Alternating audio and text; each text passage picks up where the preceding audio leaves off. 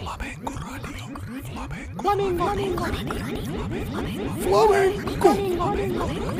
Oliks sinne kastanjoja? Flamenco. Flamenco. Flamenco Radio.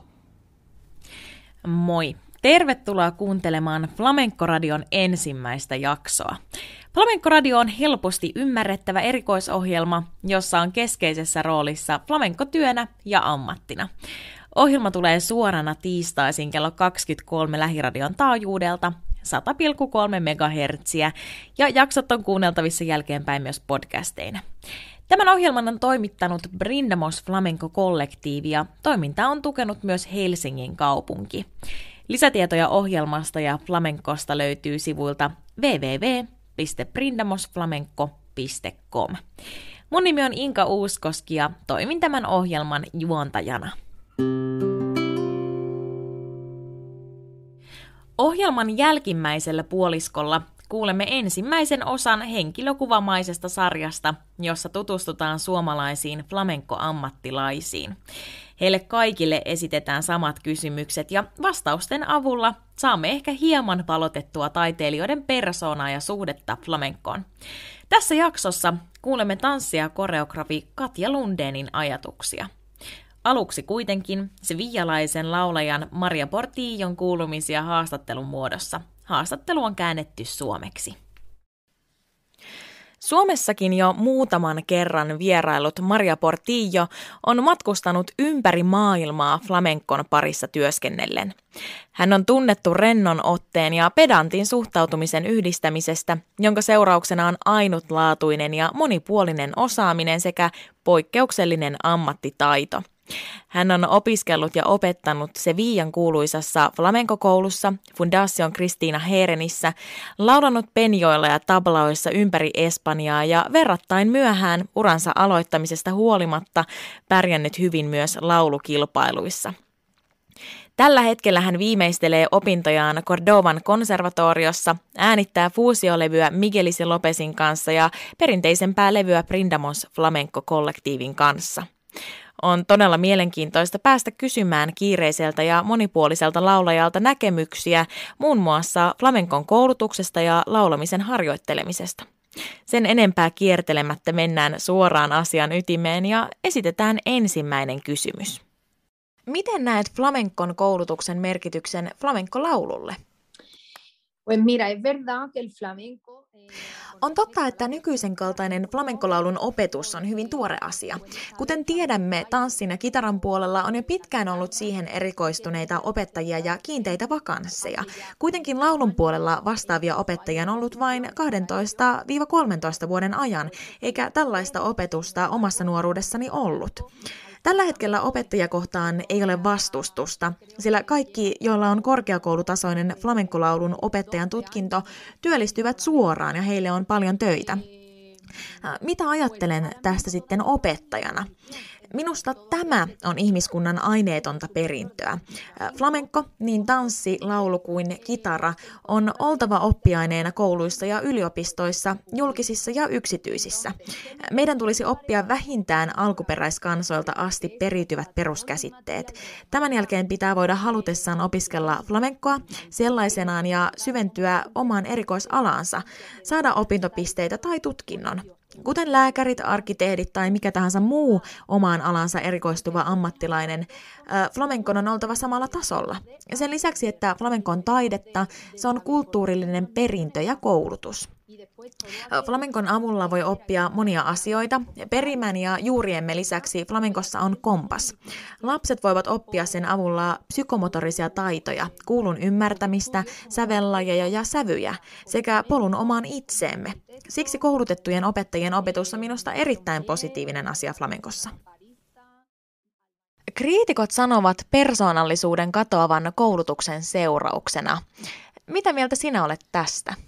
Pues mira, siempre se ha dicho que el flamenco se nace y no se hace. Aina on sanottu, että flamenco on syntynyt eikä sitä ole tehty. En ole samaa mieltä. Joku on voinut kuulla kotona pienestä pitäen flamenkoa, sen kompasta ja paljon muita asioita, jotka eittämättä auttavat siihen, että tästä tyypistä voi tulla jonain päivänä suuri ammattilainen ja se on sisäsyntyistä. Mutta yhtä lailla olen myöskin nähnyt tapauksia, jotka eivät ole syntyneet tässä Espanjassa ja ovat päätyneet flamenkon pariin, koska ovat kuulleet sitä jossakin ja pitäneet siitä.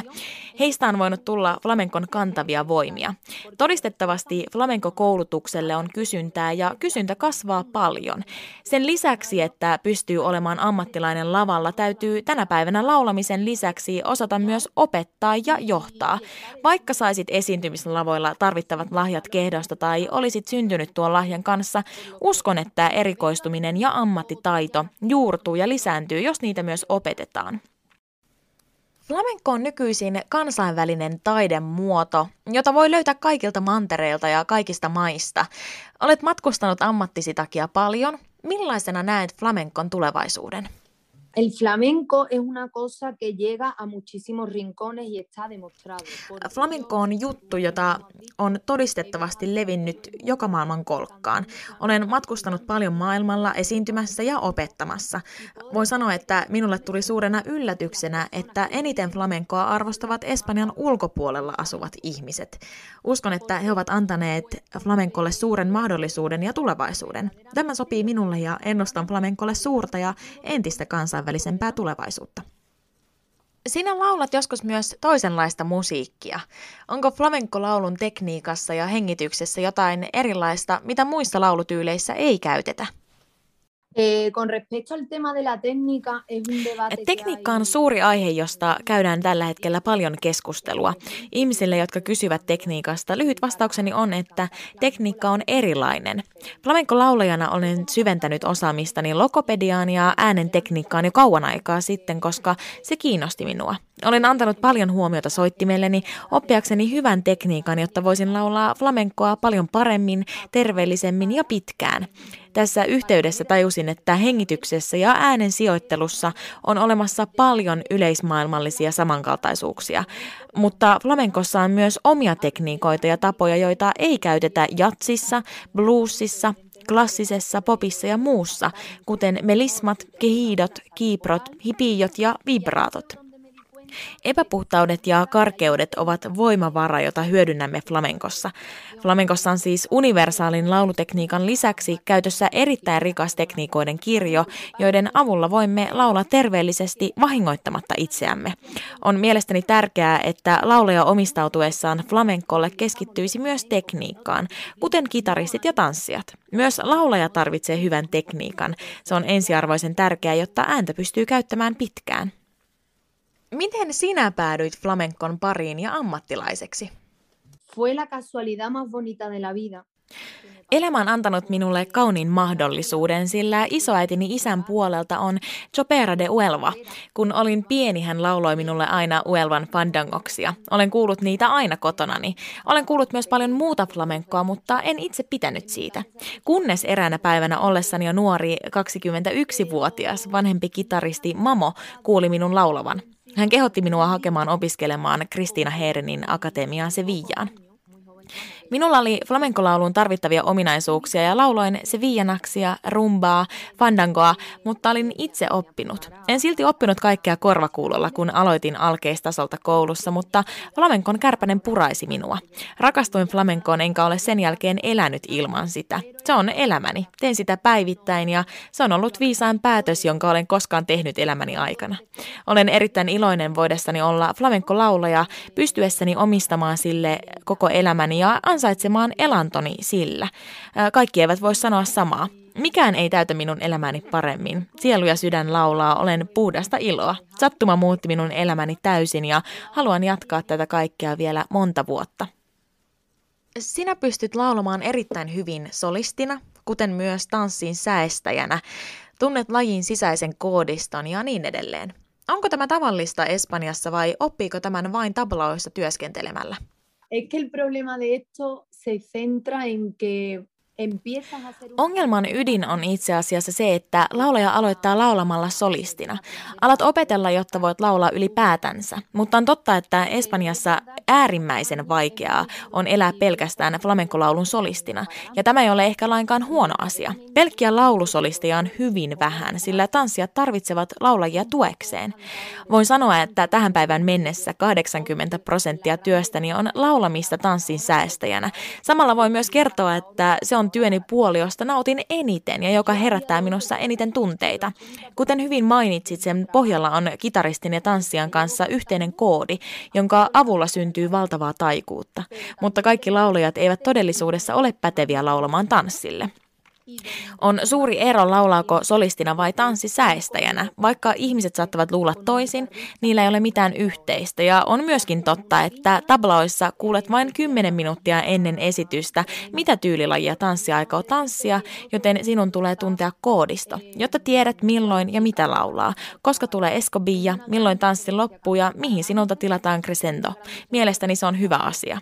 Suosittelen, että kaikki opettelisivat oikeasti sekä säästäjänä että solistina laulamisen lainalaisuuksia, sillä molemmat ovat upeita asioita, eivätkä kaikki ole nähneet tätä vaivaa. Onko flamenco-laulu aloitettava nuorena, jos siinä haluaa kehittyä hyväksi? Eh, es como lo que he dicho anteriormente, cuando una persona... Kuten aiemmin jo hieman mainitsin, jos henkilö alkaa laulaa nuorena ja tekee sen siksi, että pitää siitä, hän todennäköisesti myös laulaa ja harjoittelee joka päivä. Hän toimii tablaoissa tai esityksissä, menee kilpailuun, opiskelee ja kuuntelee. On todella tärkeää kuunnella paljon laulua. Kiistatta hänellä on paremmat mahdollisuudet tulla ammattitaidoltaan paremmaksi kuin henkilöllä, joka aloittaa myöhemmin. Olen tästä hyvä esimerkki. Aloin laulaa flamenkoa kunnolla vasta 23-vuotiaana, vanhana. Varmasti oli samanikäisiä paljon parempia ja paremmin pärjänneitä laulajia kuin minä, mutta kokemus. Flamenkossa niin laulussa, tanssissa kuin kitarassa kokemuksesta on apua, eikä siihen ole ikärajaa. Toinen voi oppia missä tahansa iässä hitaammin tai nopeammin. Joku voi olla ammattilainen ennen muita, jotka ovat opiskelleet pidempään, eivätkä ole vielä nousseet lavalle. Iällä ei ole mitään väliä. Flamenkossa ei ole ikärajaa. Osaaminen ei kysy aikaa tai paikkaa. Tietoja oppiminen laulamalla, tanssimalla tai soittamalla ei myöskään kysy aikaa tai paikkaa. Millainen on päivittäinen harjoitusrutiinisi? Haluaisin korostaa yhtä erittäin tärkeää asiaa. Olen laulanut vuosia, mutta minun on sanottava, että kaikki muuttui, kun löysin loistavan lokopedin. Monet tuntevat hänet jo sosiaalisen median verkostojeni kautta, sillä nimeän hänet siellä usein. Sevillassa on loistava lokopedi, joka on erikoistunut flamenkoon. Ja voin sanoa, että hänen tapaamisensa jälkeen minulla on ollut käytössäni erittäin terveellinen ja puhdas äänen harjoitussarja. Se on ollut minulle todella hyödyllinen ja olen huomannut suuren eron. Siitä lähtien, kun opin laulamaan, olen kohdellut huonosti instrumenttiani, kunnes opin käyttämään sitä oikein. Hän käytti erittäin hyvää ja puhdasta metodia, joka auttaa ääntäni kestämään vahingoittumattomana lukuisia esiintymisiä. Sen voi saavuttaa yhdellä päivittäisellä harjoituksella. Olenkin verrannut sitä jalkapalloilijan päivittäiseen harjoitteluun ja lämmittelyyn. Lihas pitää valmistella ja meidän äänihuulet ovat myös lihaksia, joten ne pitää lämmitellä joka aamu harjoitussarjalla. Äänihuulet on venytettävä toisella sarjalla. Äänihuulia on kostutettava, sillä kosteus on niille erittäin tärkeää. Hengitys- ja tekniikkaharjoitukset auttavat projisoimaan ja käyttämään ääntä kaikilla flamenkossa käytössä olevilla keinoilla. Äänilihasten terveys on myös tärkeää. Et voi tupakoida, juoda kylmää, et voi käydä bilettämässä, täytyy levätä, et voi huutaa ja paljon muita asioita on otettava huomioon. Kannustan kaikkia ottamaan yhteyttä äänitekniikan ammattilaiseen ja aloittamaan harjoittelun mahdollisimman pian, sillä muutos on todella suuri. Onko flamenco tällä hetkellä muodissa Espanjassa? El flamenco ahora mismo actualmente ha cogido un gran auge.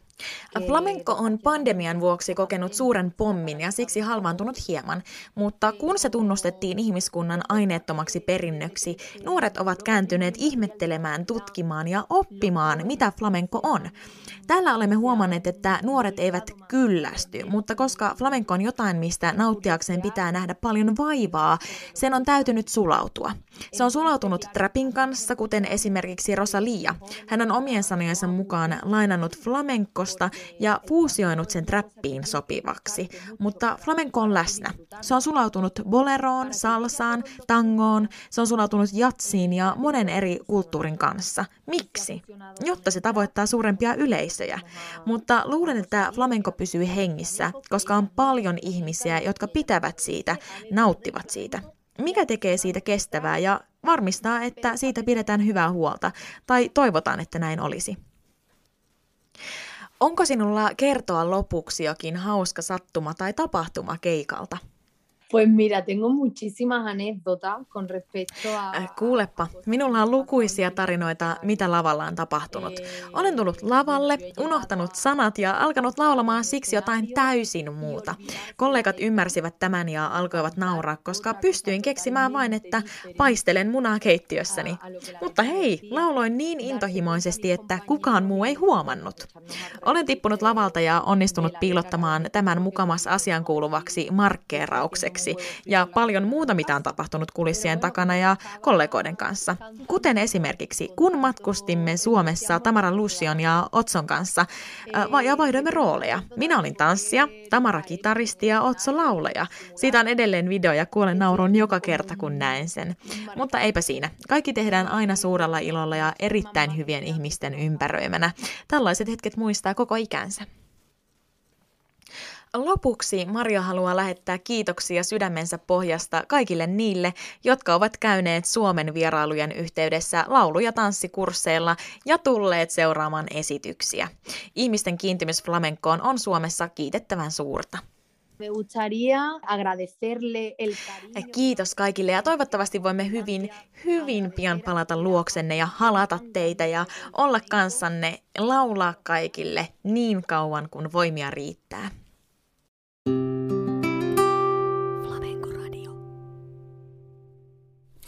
Siinä kuulimme siis lauleja Maria Portillon kuulumisia ja näkemyksiä. Kuuntelet Flamenco-radiota ja minä olen Inka Uuskoski, tämän ohjelman juontaja.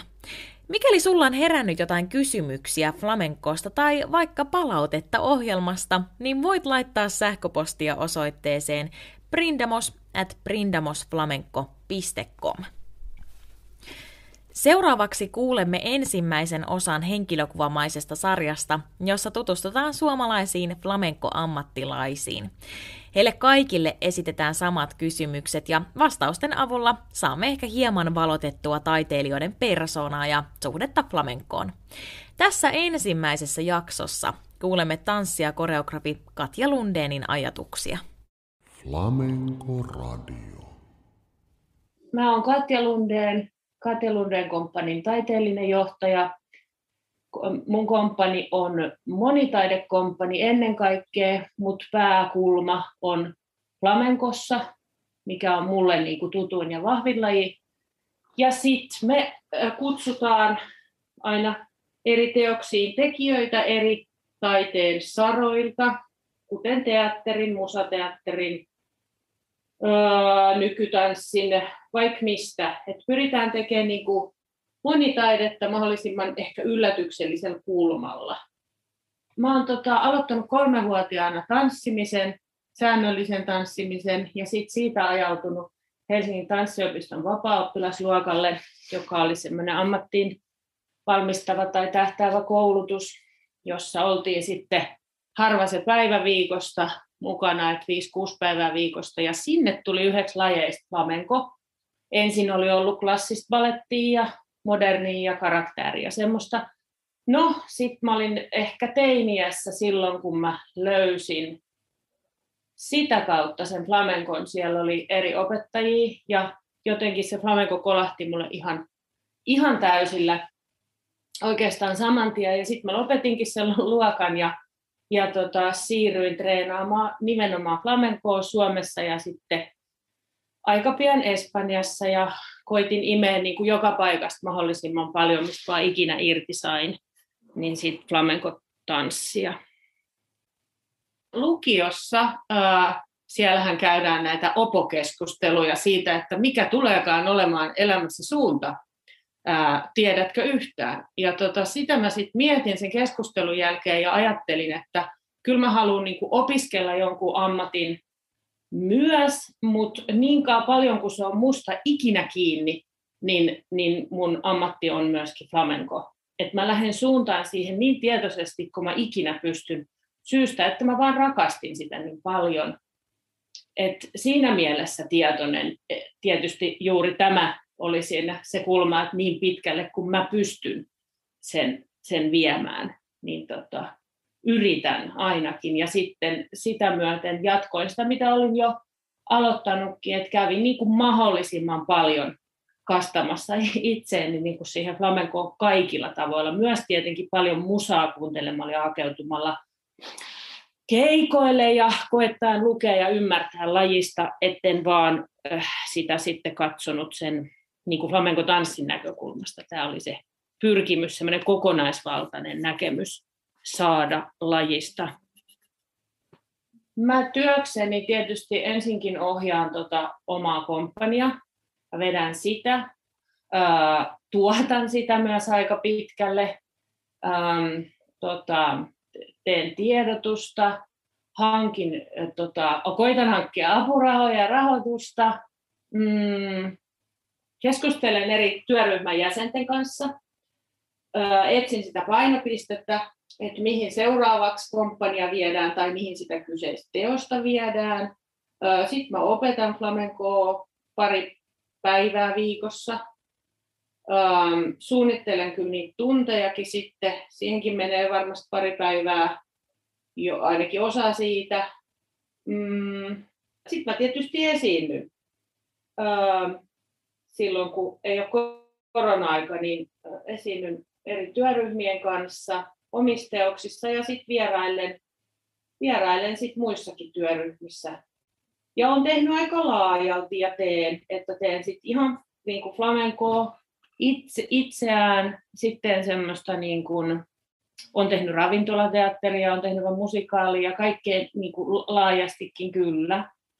Um, ja no sitten on tietysti, teen, teen mä terapeutihommiakin, että siitäkin päivät koostuu mutta se on sivutoimi. Et pääasia on, niin kuin päätoimi pyörii enempi vähempi tuon flamenkon ympärillä kyllä päivittäin.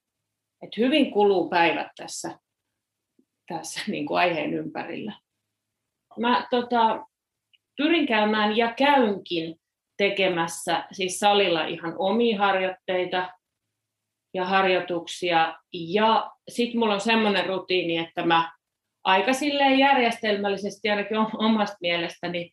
Siis suunnittelen, että mä menen salille, mulla on vaikka kaksi tai kolme tuntia aikaa, niin mä teen yleensä noin seitsemästä kymmeneen asiaa yhden kerran aikana esim. niin, että mä suunnittelen kolmen ryhmän koreografiaa eteenpäin ja sitten mä teen, vaikka jos mulla on, ja yleensä onkin joku tuleva teos tai useampi, niin mä teen niitä eteenpäin vaikka pari kolmea teemaa kustakin, ja sitten jos on jotain yksittäisiä juttuja, mitä mä voisin miettiä, niin mä teen ne.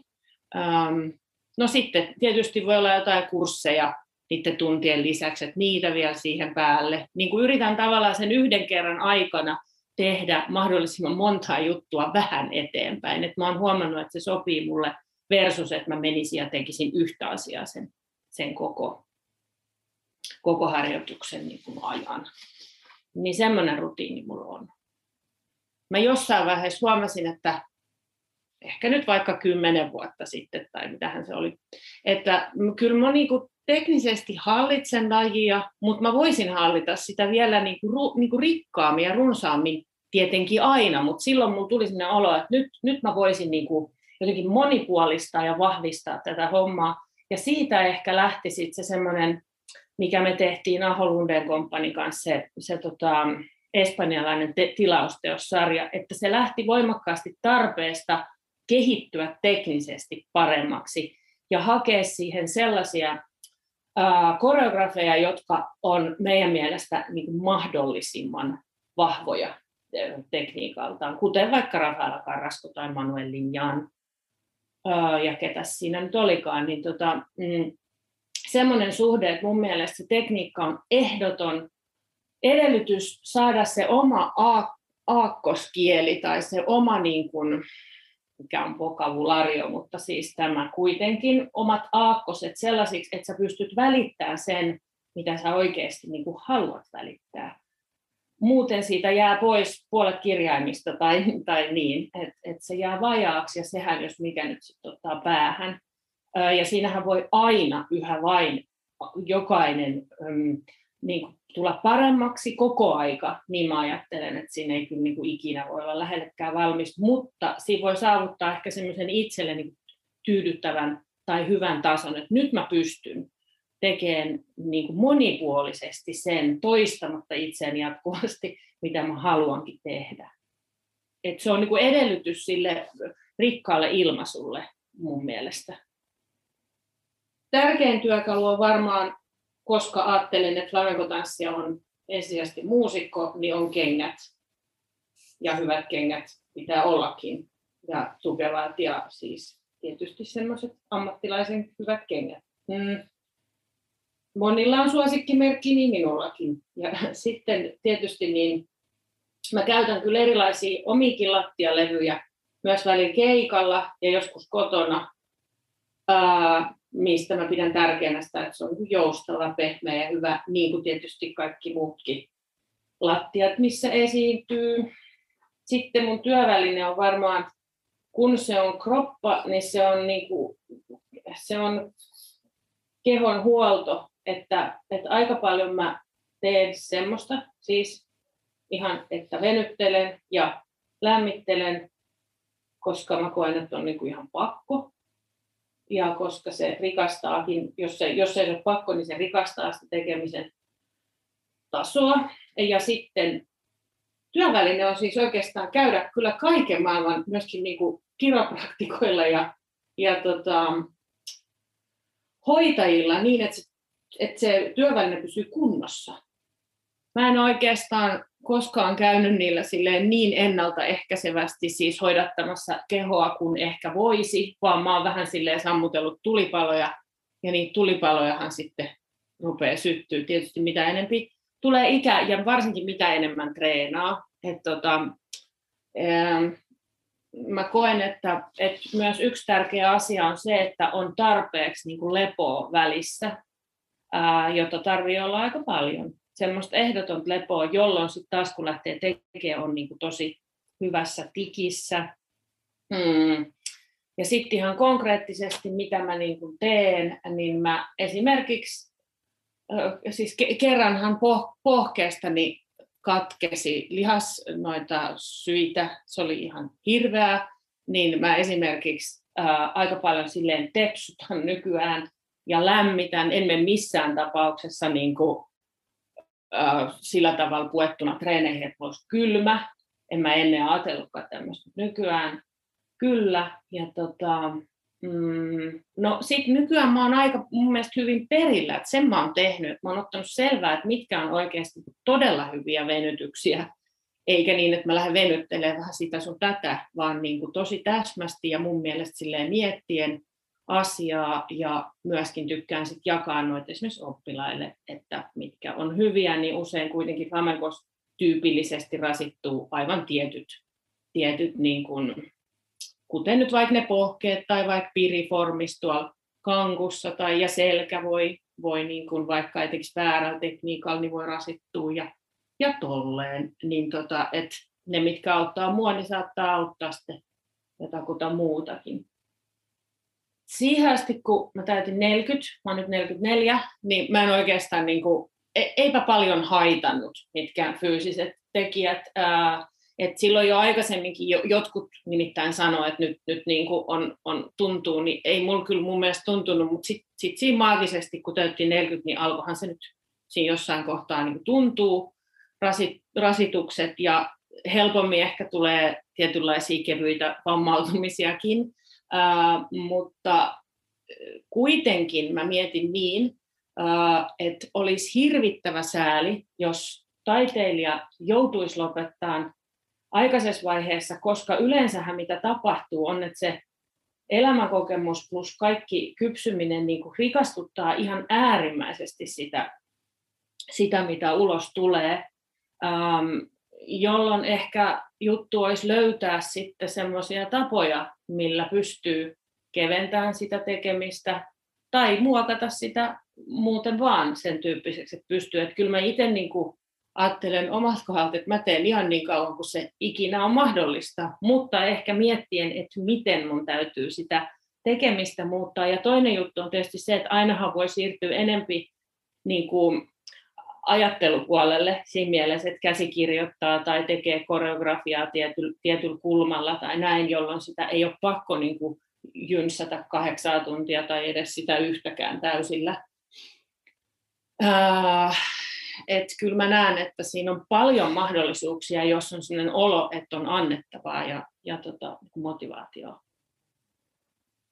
Tuossa on niin kuin, tavallaan kahta mielipidettä, että toisaalta sanotaan, että kuka vaan voi tehdä flamenkoa ja, ja tanssia sitä, ja varmasti voikin niin kuin tiettyyn pisteeseen asti, Uh, mutta esimerkiksi oppilaani on vuosien varrella itsekin sanoneet, että tästä tulee niin kuin, vaikka mitä tulee rytmiin tai johonkin sen tyyppiseen, tulee mulla raja vastaan, että mun täytyy niin kuin hyväksyä se, että tässä kohtaa se nyt tuli ja mä voin jatkaa sitä jatkaa tätä silti ja nauttia siitä vaikka kuin paljon, niin, niin eihän se sitä pois sulje. Mutta, mutta juurikin ehkä se, että jos on vaikka taipumusta niin kuin rytmiseen työskentelyyn, että mä sanon lahjakkuut, mutta sillä tavalla taipumusta kuulla niitä rytmejä, niin, niin kyllähän siinä voi kehittyä niin kuin ihan, ihan hurjasti.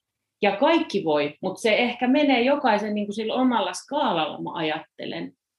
Ja sitten mitä nyt niin kuin itsen tulee, niin mä aika suuressa arvossa nykyisellään pidän sitä, että mä oon niin paljon paitsi tanssinut muuta, niin sitten toi, että mä oon soittanut pianoa aika pitkälle aikanaan. Valitettavasti sen kyllä lopetin, mutta niin se on mun mielestä ihan hirveästi niin kuin edistänyt musiikillista ymmärrystä, niin kyllä. Ja kaikenlainen kokoaikainen musiikin ylifanitus tai silleen, että mä oon kuunnellut aina ihan älyttömästi musaa ja jotenkin rakastanut sitä, niin se on varmasti niin kuin, ja monenlaista musaa, niin se on sitä niin kuin rikastanut sitä pohjaa ihan hirveästi, niin mä näen, että siinä mielessä ja toinen juttu, sit, mitä joku oppilas sanoi, että jos mä vaan olisin aloittanut aikaisemmin, niin mun raja ei tulisi näin aikaisin vastaan, niin se on musta toinen asia, mikä tähän liittyy että et, et kun aloittaa aikaisemmin, niin on niin kuin muokattavissa helpommin ehkä. Ja tämä ei taaskaan tarkoita sitä, että jos aloittaa myöhään, niin käsistä meni voimat ja kaikki oli turhaa, että ei ollenkaan, että ei se ole ennustettavissa tapauskohtaisesti, miten niin kuin käy. Mutta tietysti flamenkos, kun se on rytmin kanssa niin paljon tekemisissä, niin se, siinä voi olla apua siitä niin sanotusta rytmitajusta, tai jonkunnäköisestä rytmin hahmottamisesta toki.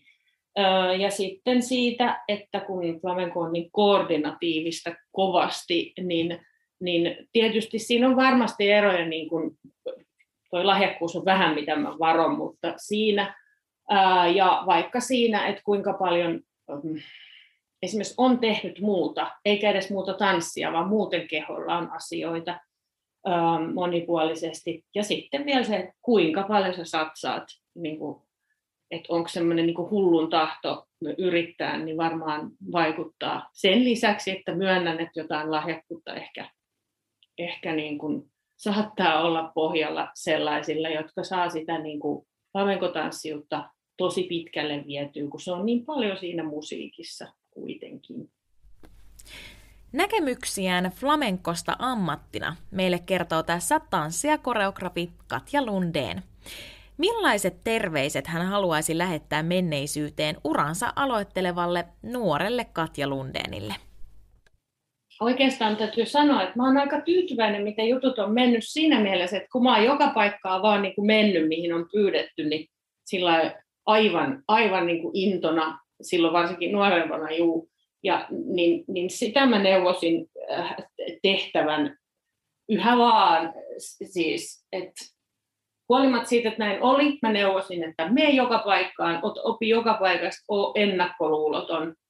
Ihmiset tekee tosi eri näkökulmista ja ne ei niin kuin, ikään kuin paremmuusjärjestyksessä välttämättä erotu toisistaan, että älä keskity siihen, vaan tee ihan niin kuin kaikkien kanssa aina oppii. Niin, ennakkoluulottomasti, niin kuin monipuolisesti, niin. Ehkä se on ollut epäonnistuminen, että mä oon ensin niin kuin jotenkin, niin kuin, en mä nyt ole hanskoihin heittänyt tiskiä, mutta kuitenkin ollut vähän silleen, että, että niin kuin just joo, että, että, että mitä mä nyt niin kuin teen, ja ottaa niin päähän ja, ja, ja tälleen, niin mä en nykyään suhtaudu siihen yhtään niin siis ihan rehellisesti sanoa, että jos joku homma menee pieleen, niin mä ajattelen, että, että okei, mä en ajattele, tota mä teen uudestaan. Että se on ihan loogista ja selvää, että ei aina onnistu. Ei voi onnistua. Että tee uudestaan, tee, tee paremmin tai koita jotakin muuta. Että et koittaisi ehkä niin kuin löytää sen, että, että mikä tässä meni pieleen, kannattaako tätä tehdä tätä samaa vielä uudestaan vai voisiko tätä ihan oikeasti parantaa, tätä suunnitelmaa tai, tai tai lopputulosta? No ainakin yksi tietysti näkyvä piirre on se, että täällä on tehty aika paljon teoksia, jossa on sitten joku aihe, joka ei ole niin kuin, että tehdään flamenco-konsertti, vaan siinä on joku aihe. Kaari on tehnyt ja mä oon tehnyt ja moni muukin varmasti.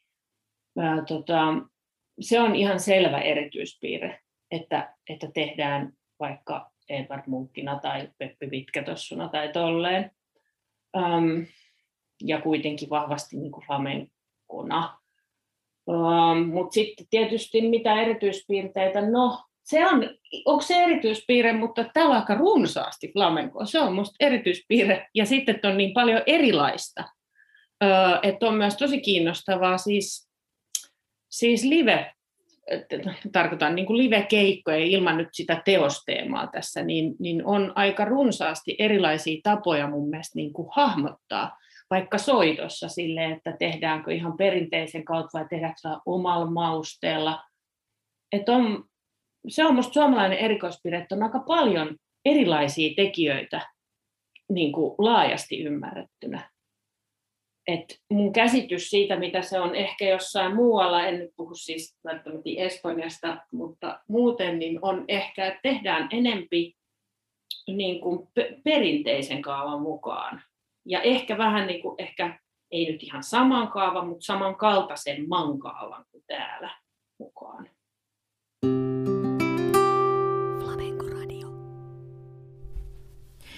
Tässä oli ensimmäinen Flamenco-radio. Helposti ymmärrettävä, koko kansan erikoisohjelma, jossa kerrotaan flamenkosta työnä ja ammattina. Mun nimi on Inka Uuskoski ja palautetta sekä kysymyksiä voit laittaa sähköpostilla brindamos at brindamosflamenco.com. Kaikki Flamenco-radion jaksot on kuunneltavissa jälkeenpäin myös podcasteina. Lisätietoja ohjelmasta ja flamenkosta löytyy sivuilta www.brindamosflamenco.com. Flamenco Radio seuraavan kerran tiistaina kello 23 lähiradion taajuudella 100,3 MHz. Toivottavasti viihdyit seurassamme. Flamenco Radio.